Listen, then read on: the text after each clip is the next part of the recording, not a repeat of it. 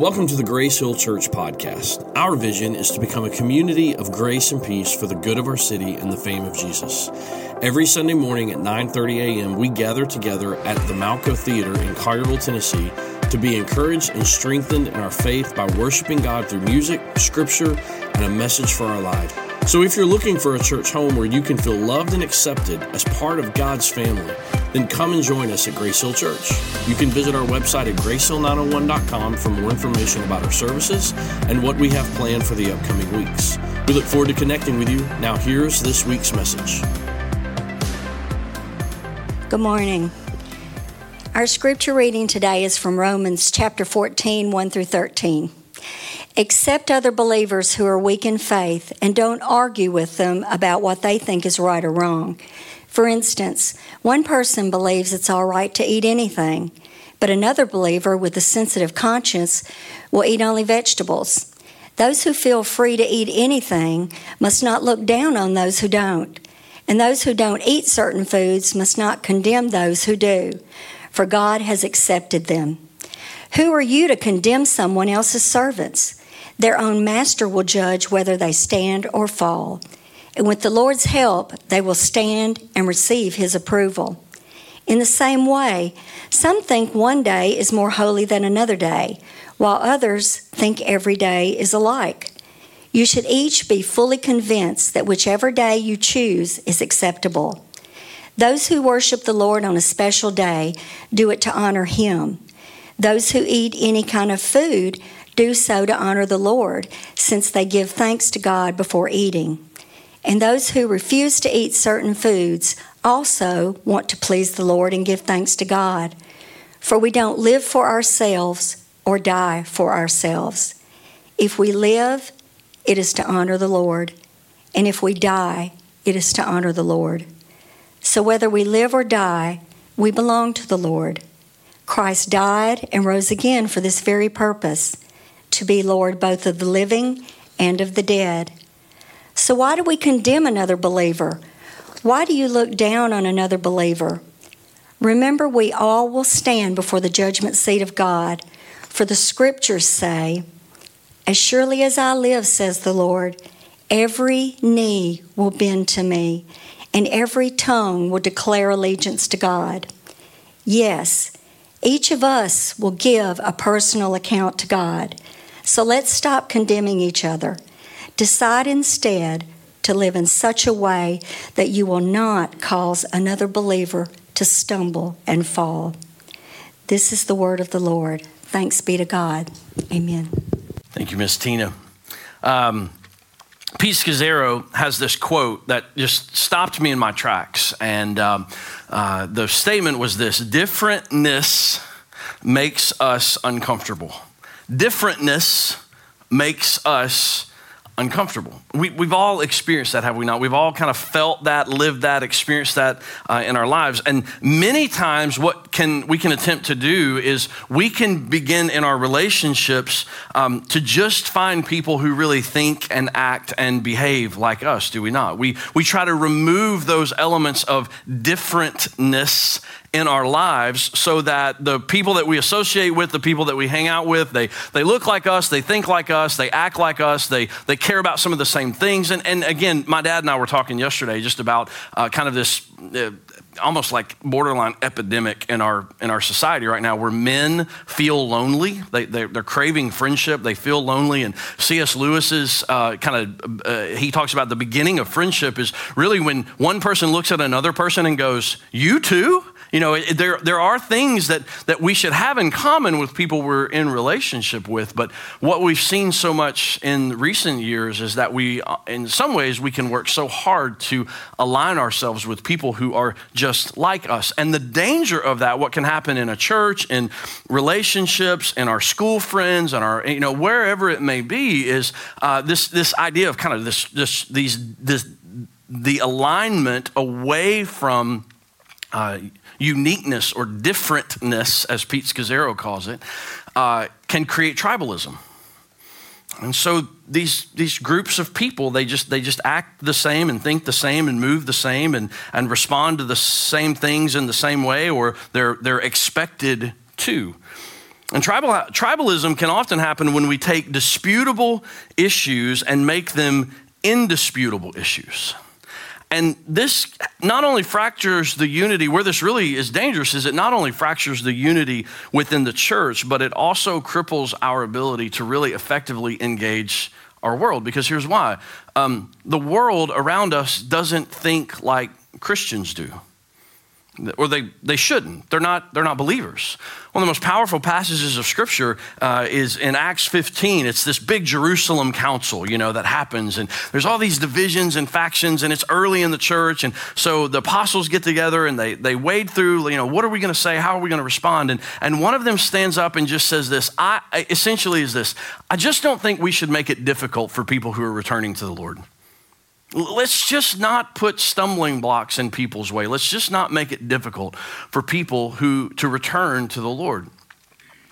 And, and so the, inside the church, Christians, followers of Jesus, we do think different than the world. But, uh, but we, we have to be careful to protect uh, the fact that we can withdraw from the world. We are in the world, but not of the world. Jesus said to be light in darkness. And so you can't remove the light from the darkness. The light has to illuminate the darkness in those places. Differentness makes us uncomfortable, but it is our differences that actually reflect the kingdom of God. So here's an idea that I uh, propose that we embrace. This is something that I've been kind of uh, just sort of praying through this idea over these last couple of weeks, just to kind of visualize uh, how this might look in our in our church. Kind of give you a, a picture of this.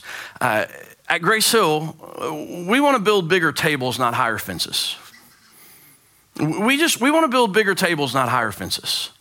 Uh, we want to make it easy for people to come to the Lord, to return to the Lord, to be part of a community of grace and peace. And uh, our differences can often build fences where fences are just not necessary.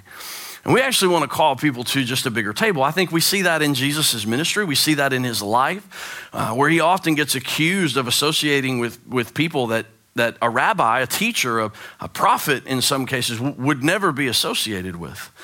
And I think the church, especially in 2023, should just adapt that and adopt that into our culture where we just want to build bigger tables, not build um, higher fences.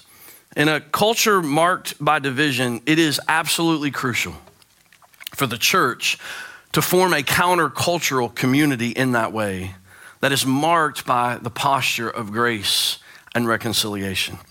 We must make space for people and their differences. And in this series, uh, which the, these three kind of big ideas last week was uh, moving from an I it to an I thou uh, model in our relationship. Uh, this week, we're looking at three powerful questions to ask. And next week, we're looking at the model of incarnational love of Jesus kind of as our way, as what we want to embrace. Uh, this all comes from a, the book, Emotionally Healthy Discipleship, that I read a little over a year ago. Our staff just finished it this last week. And this really comes from one chapter, almost like one section, just a handful of pages but it so marked my life as I was trying to navigate my own chaos in my life with relationships and people and, and just even trying to help my kids sort of navigate their world and, and the differences that they face in life and culture. It so marked me and so shaped me that it, it just felt important that our church should try to come together in this because I'm sure we've all experienced this. I'm sure you've experienced. Um, some of this pulling away from friends and family and relationships, and you kind of are left with like, I, you don't understand why. Or you think to yourself, really, like over that? And a little bit of encouragement for you this morning is this Romans 14 passage that Tina just read for us.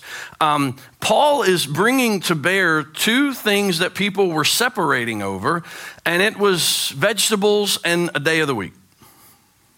That's what they were being divided over. Was vegetables, what you can eat and what you can't eat, and which day of the week is holy or not. And there were factions and different divisions that were sprouting up because of these differences. And, and Paul wants to call them to three things. And so what I want to do is I, want to I want to show us from Romans 14 kind of the macro kind of essence of this. And then I want to get really, really practical and help us with these three questions that I think tomorrow when you go, uh, teenagers, when you go back to school tomorrow, um, when you go into work, when you're a part of a sports team, a group, whatever it may be, I think that these three questions have the power to maybe they're not going to eliminate the differences and the division and the, uh, the, the, the withdrawing or the tension that you feel, but they will help you navigate the chaos as you try to um, go through life and preserve relationships and be a picture of love, uh, grace, and peace for the world around you. And so, the, the first thing here that I think Paul is pointing us to as we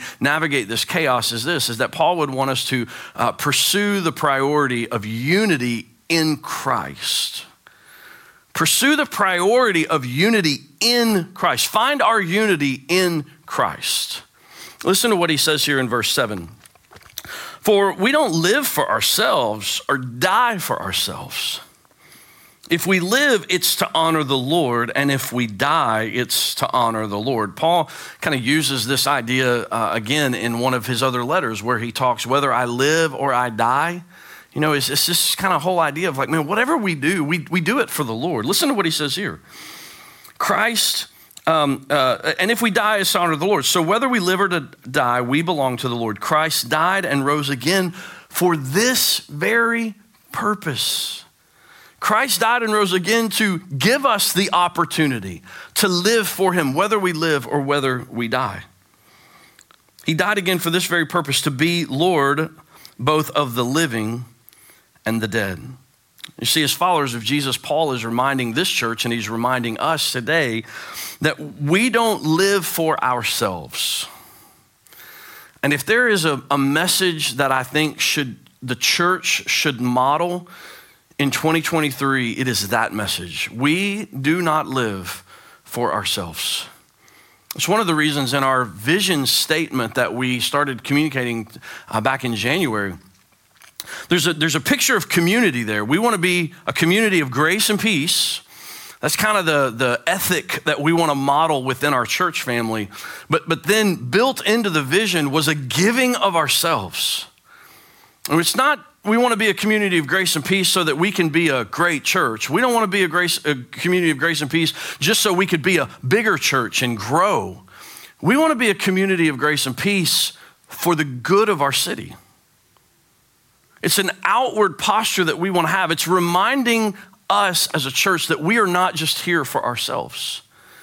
And then the last part of that vision, for the fame of Jesus. That is ultimately, it's what Paul's getting at here. This is what it's all about. That whether we live or whether we die, we are living and, and giving ourselves for the Lord, to honor the Lord. And that's the reason why Jesus died, was to bring us in so that we don't live for ourselves anymore. We don't live for our gain. We don't live for our aspirations. We don't live for our motivations. We've been given a new one that supersedes all others, that we live for the Lord. And what will help us guard Unity in the church is when we come under the idea that what unifies us the most, over and above anything else, is our unity that we have in Christ. In this world that is very driven by divisions, and it is so easy to get sucked into, but this world that is so driven by divisions,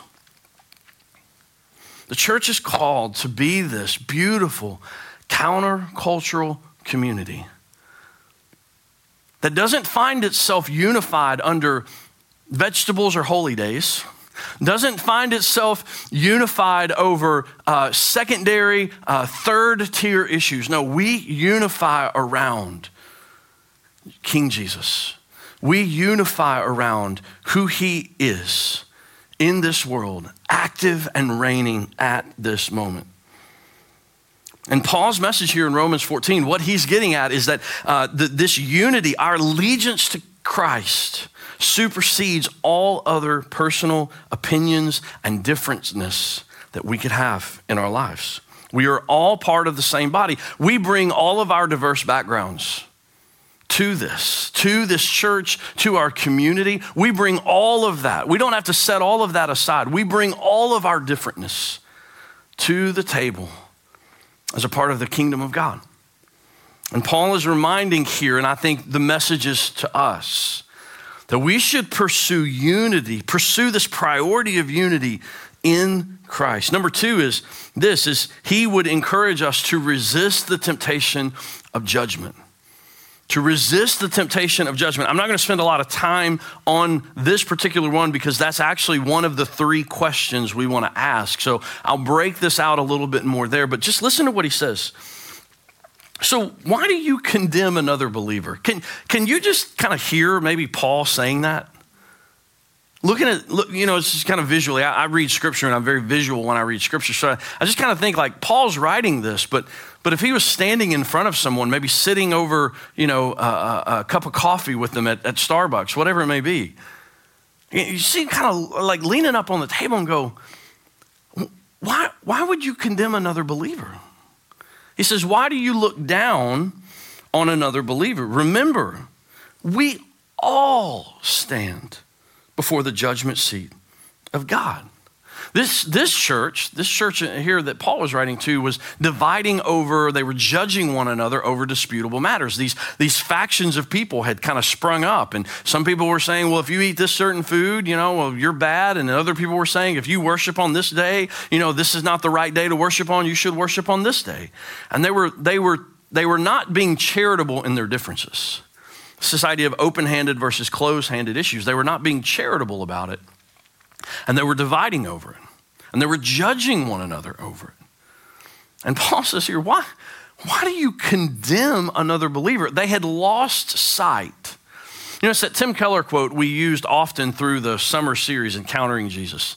The gospel is this, you know, it's this idea. I'll, I'll get the words wrong. I won't, won't, say it exactly right, but it's, it's this idea is that the gospel is this you are more sinful and flawed than you ever dared imagine.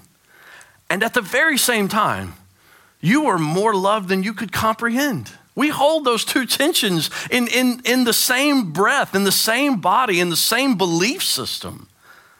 That we are more deeply flawed than we could ever comprehend. And at the same time, we are more loved than we can ever imagine. And this church had lost sight of it. And when we divide over these, these disputable matters, we lose sight of that.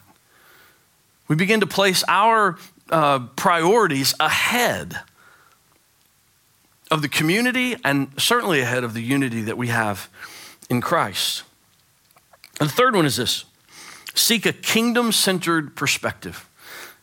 This, I think this is what Paul's trying to communicate here. Listen to this, what he says. For scripture say, as surely as I live, says the Lord. And then he's, he's giving this picture. Paul's giving this picture of, of one day what will happen. When the kingdom of God uh, uh, fully consummates, when the now and the later uh, come together, and it is the here and now, the kingdom of God has arrived. And this is what Paul is reminding them this is what's going to take place. Listen to this. Every knee will bend to me. That's talking about Jesus. And every tongue will declare allegiance to God. You see, what can happen is these little petty divisions, when they elevate over this perspective, this kingdom perspective, what we can begin to do is we can begin to live for the kingdom of ourselves instead of the kingdom of God. We can begin to live for the kingdom of here and now, what's right in front of us, instead of having this kingdom perspective that one day every knee will bow and every tongue will confess that Jesus is Lord. He goes on to say this, verse 13. He skips, uh, just skipping down just a little bit. He says this Decide instead to live in such a way that you will not cause another believer to stumble and fall. I love that Paul says here to decide. To essentially make up your mind. This is a decision that this church can carry in their lives. Decide. Make a decision. This is going to be my aim. I will not cause another believer to stumble and fall over disputable matters. And I think it's the same message to us today. We should decide instead to live a different way. Another translation here, I believe, it says, on the contrary, live in such a way that you will not cause another believer to stumble and fall. This is a decision that we make in our own lives to say, hey, I'm going to put all of that aside. I'm going to set all of those things aside, these disputable matters aside. I'm going to prioritize finding unity in Christ. I'm going to work super hard not to be judgmental.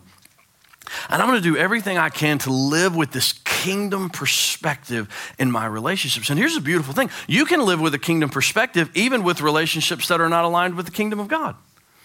You can still model that. Jesus' words in Matthew 5 to be salt and light in the middle of darkness. And so we can still model these perspectives even when we're in environments that, that would not value these. We can still model that and embrace that and live that out. Paul says to decide. I just, I just gotta like kind of talk this out for a minute. What if we all decided that was how we were gonna live? I mean, students, what if you made the decision, I'm going to embrace this way of living? What kind of difference would it make on your team? What kind of difference would it make in your classes? What kind of difference might it make even in your home? Parents, grandparents, what, what kind of difference might it make in our friendships and relationships with one another that we may have where there's always going to be these disputable differences? What if we just made a decision to live in this way? What kind of impact might it have in the culture of our homes, in the culture of our family, in the culture of the, the workplace environments we find ourselves in? Paul says here decide to live in such a way that you will not cause another believer to stumble and fall. So, what I want to do is I want to try to make this super practical. And this is what I love about Pete Scazzero, whether it's emotionally healthy discipleship or his emotionally healthy spirituality course, which I'll be uh, leading another round of that starting probably in September. He really tries to go, okay, I want to give you some tools. I want to give you some ways to think about this that's not abstract, but is concrete. And so he provides uh, a model with three questions, asking ourselves three questions. As we get into these moments where we're, we're, we're in conflict, we're trying to navigate chaos about a, a myriad of different issues that could be out there in the world, he gives us three questions that no matter who the other person is or persons are on the other side of the disputable issue, the, the chaos, these are questions we wrestle with in our lives as we approach them. So the first one is this Am I fully present or distracted? Am I fully present or distracted. Let me kind of play this out for a minute. Here's how this works in my own life. When I am not fully present and distracted, you know what I'm distracted by? Often when I'm in these moments of, of chaos where I'm trying to navigate, here's what I'm here's what I was going through my mind. I'm not present because I'm not listening to them. I'm already formulating my rebuttal. And to be fully present, listen to this quote from Henry Nouwen. I, I love Henry Nouwen. If you've never read Henry Nouwen, go today and buy either uh, uh, his book on the prodigal son or go buy uh, his book on, I, I, believe it's called The Way of the Heart or something like that. It, it's, it's phenomenal. It'll change your life. But listen to this quote. To care means, first of all, to be present with each other. From experience, you know that those who care for you become present to you. When they listen, they listen to you. When they speak, they speak to you. Their presence is a healing presence because they accept you on your terms and they encourage you to take your own life seriously. And many times in these moments of division, chaos, whatever it may be, I can be so distracted. I'm not present for my kid or my spouse or my friend or a family member or a coworker, whatever. I can be not present for them. I can be very distracted. Why? Because I'm trying to figure out how am I going to counter this? How am I going to respond to this? What's my rebuttal to this issue and this problem? I love this, this little glimpse that we get of the heart of Jesus, the character of Jesus in Mark chapter 10. It's the story of the rich young ruler shows up in a couple of other gospels but this, this story in the, with, about the rich young ruler he, he comes to jesus and he wants to know what, what do i need to do to uh, inherit the, the kingdom of god? What, what is it that i need to do? And uh, jesus and, and the rich young ruler has this kind of back and forth exchange and uh, he talks about I've, I've, kept all the commands all the different things. And jesus looks at him and says um, go sell everything you have and then you can come follow me. And the kind of the end of the story is the man goes away really sad because a lot of possessions, and he values those. But in the midst of this exchange in the Gospel of Mark, we get this glimpse at the heart of Jesus. And I think this kind of shows us that in the midst of this, Jesus was fully present, he was not distracted. I love this. Mark uh, chapter 10, verse 21 says this Looking at the man, Jesus felt genuine love for him. Looking at the man, he felt genuine love for him. Jesus was fully present in this moment. Jesus wasn't trying to think about his, his counter, his rebuttal, his response to this. Jesus saw the man. He saw the tension even in the man that he was wrestling through. He wanted to be in right standing. He, he wanted to inherit the kingdom of God. That's why he was coming to Jesus. He wanted to know this, but he was so torn about what to do. And even in the midst of his chaos that the rich young ruler was trying to navigate, and I think because of who Jesus is, he's fully God and fully man, I think Jesus knew the outcome of this story. Even before the rich young man went away sad, Jesus was looking at him and felt genuine love for him. He was fully present and not distracted. I was at a restaurant uh, a couple of weeks ago having lunch with a friend, and, and I, I got so distracted. Not we, we were. It was a, just a friendly lunch. It was fine. I got so distracted because a couple came in to have lunch together. Was, they were kind of lunch dating, and and a couple came in to have lunch together. And she held out her hand like this when they sat down at the table. She held out her hand like this, and she pulled out her cell phone and put her cell phone in her hand, and he put his cell phone on top of it. And then she reached into her purse and pulled out like a little black bag and put both their phones in the black bag and zipped it up and stuck it to the side. And I was so distracted by that because I thought, this is what I thought. They are intentionally trying to be fully present with one another. Maybe they were going to get into it. Maybe they were going to, you know, really like work through something. Maybe it was just a friendly lunch. I don't know. But they wanted to be fully present with one another as they were getting ready to sit down and have lunch. I was so, I was honestly like, I kept looking over, like I kept waiting for, you know, something to happen, you know, through the course of this lunch because I'd never seen that before. But I think that's a picture when we're trying to navigate chaos with friends, family, our kids, grandkids, whatever it may be. It's that picture of being fully present with them, listening to them, hearing them. And I said this last week. I, am not coming to you down off the mountain saying, I have figured this out. My, my whole family is sitting right here on the, on the front row. They're all sitting there going, Oh, Dad, uh, you, you, you got to tell them you're not good at this sometimes because I'm not.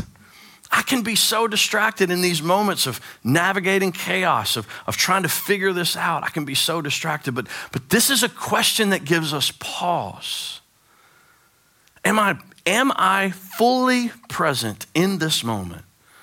Or am I distracted? Because here's what I tell you in those moments where, where that has come to mind and I have wrestled with that question in the midst of trying to navigate this chaos, the temperature has gone down. I have leaned in, my presence has leaned in in the midst of that conversation. I might not be as quick on my feet, which I'm already not. Kelly will tell you, I, I tend to, I don't handle conflict well all the time. I, I, I don't like it and I don't handle it well all the time. But the, the, the temperature for me even just comes down a little bit. Because the goal is not for me to win. The goal is not for me to prove my point. The goal for me is to be present. I want to be present in that moment. The second thing is this. Second question Am I loving or judging? What's my posture? Maybe, maybe you're trying to be present. And the next question to wrestle through is Am I loving in this moment or am I judging? Pete Scazzero, in his book, he says this and when I say judge people, I mean turn our differences into virtues of moral superiority. And in doing so, we create never ending ways to subtly categorize people and diminish their humanity. We talked about this last week with moving from an I it in our relationships to I thou in our relationships. And Pete Scazzero says one of the questions we've got to wrestle through as we journey through this as we try to navigate this chaos is am I loving or am I judging? What's my posture here? What's my, what's my place here? What's my, what's my position here? Am I loving or am I judging? Here's a few verses uh, to help us uh, this morning. Uh, Matthew 7, middle of the Sermon on the Mount, ethic of the kingdom of God. Jesus has just concluded a whole section uh, where, in your translation, it might say, uh, You have heard it said, but I say to you. So Jesus is saying, hey, this is the this is kind of the normal way to do life, but I'm giving you a new way to do it in the kingdom of God. If you're going to follow me, here's a new way to do life. And he says this, starting in verse uh, 1 of chapter 7 Do not judge others, and you will not be judged. For you will be treated as you treat others. The standard you use in judging is the standard by which you will be judged. And why worry about a speck in your friend's eye when you have a log in your own? How can you think of saying to your friend, Let me help you get rid of that speck in your eye, when you can't see past the log in your own eye? Hypocrite. First, get rid of the log in your own eye, then you will see well enough to deal with the speck in your friend's eye. And the irony there in that passage is, is if we work to try to get rid of the log in our own eye, we will just continue to see how imperfect we are. And we'll stay focused essentially on ourselves and letting God redeem our lives and redeem ourselves and redeem our character and redeem who we are. Jesus says here, don't, don't judge others. Do not. It's a command. Do not judge other. The half brother of Jesus, uh, James, in his self titled book, um, James chapter 4, says this Don't speak evil against each other, dear brothers and sisters. If you criticize and judge each other, then you are criticizing and judging God's law. But your job, I love that. this is your job. your job is to obey the law, not to judge whether it applies to you. God alone, who gave the law, is the judge. He alone has the power to save or to destroy. So, what right do you have to judge your neighbor? Now, Jesus says, don't judge. Do not do this. James, the half brother of Jesus, kind of echoes him in his self titled book, says, What right do you have? But Jesus does actually command us to do something. And if you go with me to John chapter 13, you're going to see this pretty clearly. John chapter 13, starting in verse 34. So now I am giving you a new commandment love each other. You might have been in relationships where somebody took that and you, you felt more like the commandment was judge each other. But Jesus here is very clear. He says, I'm giving you a new command. You are to love each other. Just as I have loved you, you should love each other. Your love for one another will prove to the world that you are my disciples.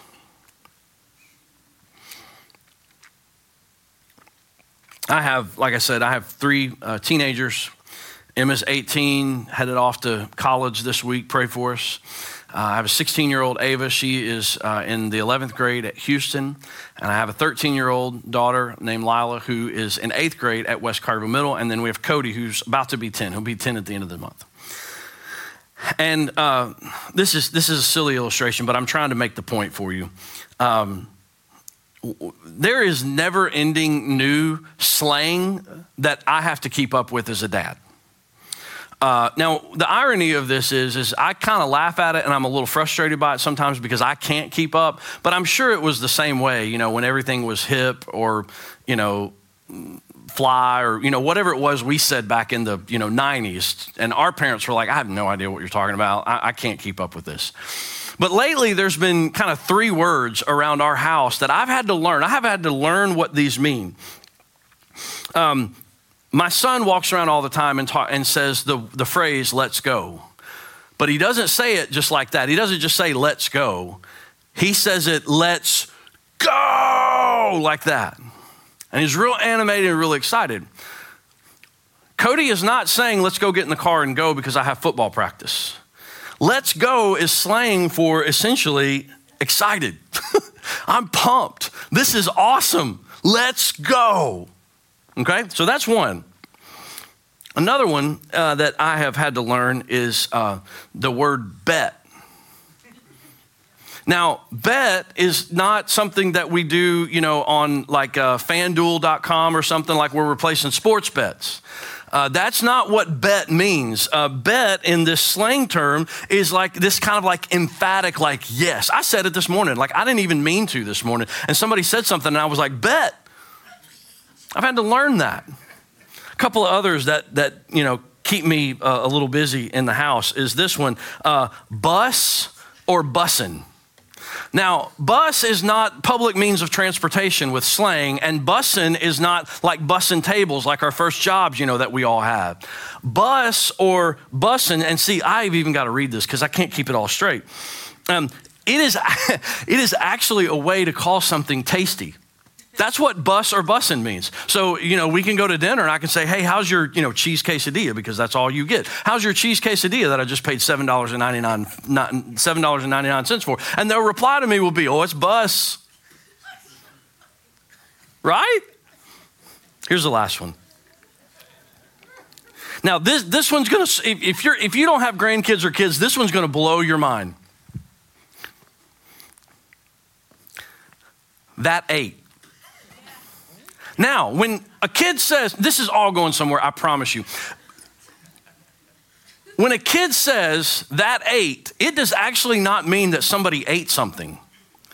That ate is actually a way of saying that something looks good or something looks good on you. So I will regularly get this, and I'll pat myself on the back for this one. Uh, Lila will regularly tell me when I come in sometimes, she'll say, she, she'll look at me, she said, Dad, your fit ate today. By the way, fit is not your athletic fit, fit is what your wearing. And Lila will look at me and say, Dad, you're fit ate today. Emma had a friend who, they're all laughing at me. Emma had a friend who worked at the Starbucks over here, and when they remodeled it, you know, she put up something like they thought they ate because she didn't like the way it looked. And I was like, I don't understand that. Why did they eat in the Starbucks? Like, that doesn't make sense. And she's like, Dad, it's a way of saying it doesn't look good. You know, so confusing. Here's the point Am I loving or am I judging? In those moments, I'm trying to just illustrate this just to kind of put it in concrete terms. In those moments, with all my kids slaying, I could judge them for saying that. I could look at them and criticize them and be like, hey, that's so silly, that's stupid. I could, you know, all of those things. But what I've tried to do, and again, this is a very sort of loose illustration here, what I've tried to do is step into their world and show them that I, I care for them. I'm present with them. I, I, I love them. I, but by letting them essentially make fun of me at my self deprecating humor of not understanding totally their slang and now using it in a message illustration. But it's a question that we all have to wrestle with when we step into these moments where there's chaos, where there's division, where there's misunderstanding is am I loving or am I judging? Are we going to step into their world? Are we going to stay out and criticize? Here's the third question Am I open or closed to being changed? Now, listen to what Pete Scazzero says about this. This question is the deal breaker for many especially if the other person is not a Christian.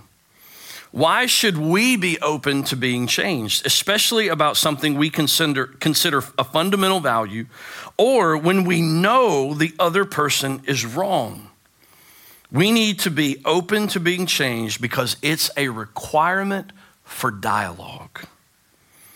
If we are closed to being changed, the best we can hope for is a one sided monologue. This happened to me a few years ago. There was a particular kind of issue that's, that was in our, still very present in our, in our society and our culture.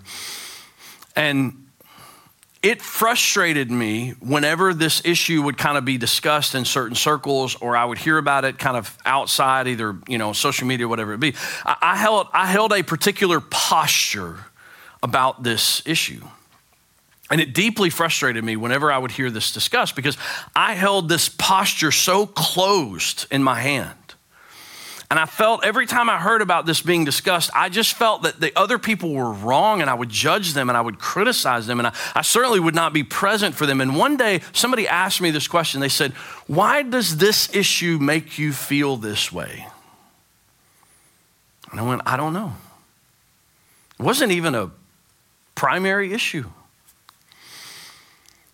And so I began to kind of go down this journey of proximity to this issue. I began to read. I began to listen to podcasts. I, I, I, I, had conversations with friends who were on different perspectives about this issue than I have been.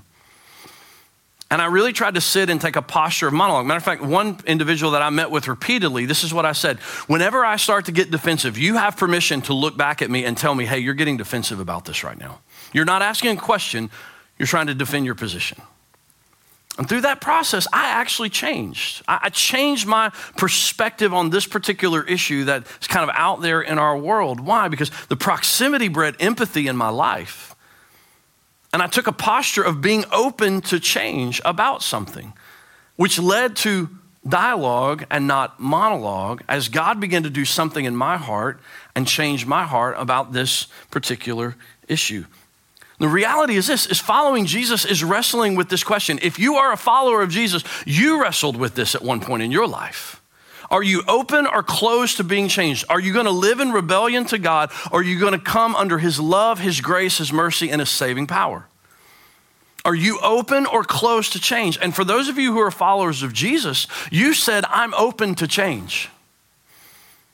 I'm open to not living for myself and I'm open to living for the kingdom of God. I'm open to following Jesus as my Lord and my Savior. You have wrestled with that question. And see, here's what's beautiful about the gospel of Jesus is Jesus has modeled all of these himself. Every single one of these, the, Jesus has modeled these. In our brokenness, when what we deserved was judgment, Jesus stepped in and he modeled love, offering his life. We're going to talk about this next week in more detail, but he became fully present to the point to where he stepped out of heaven fully God. It's this theological term, the incarnation, and became hum- in human Paul talks about it in Philippians. It's the center uh, point of the book of Philippians that he did not count himself uh, equality with God something to be grasped. Instead, he humbled himself. He loved us so much, he became fully present with humanity. And he has made it to where you, not in your own power, not in your own strength, not in your own works, but because of his grace and mercy, can change. Am I fully present or distracted? Am I loving or judging? Am I open or closed to being changed?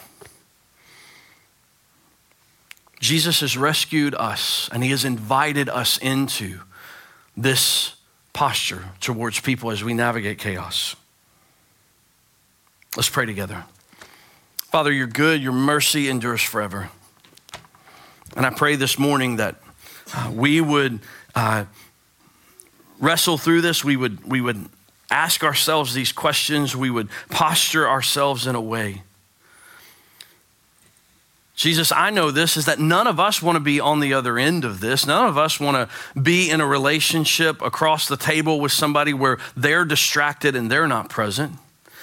None of us would want to sign up for uh, uh an environment of, of being judged all the time. And the issues that we care deeply about, we would want the people who are on the other side of the table from us, we, we would want them to be open to change. So, Father, I pray we take a similar posture. We love you, uh, you're good to us. Um, and I pray today that we would uh, live in light of your goodness and your mercy. In Jesus' name we pray. Amen.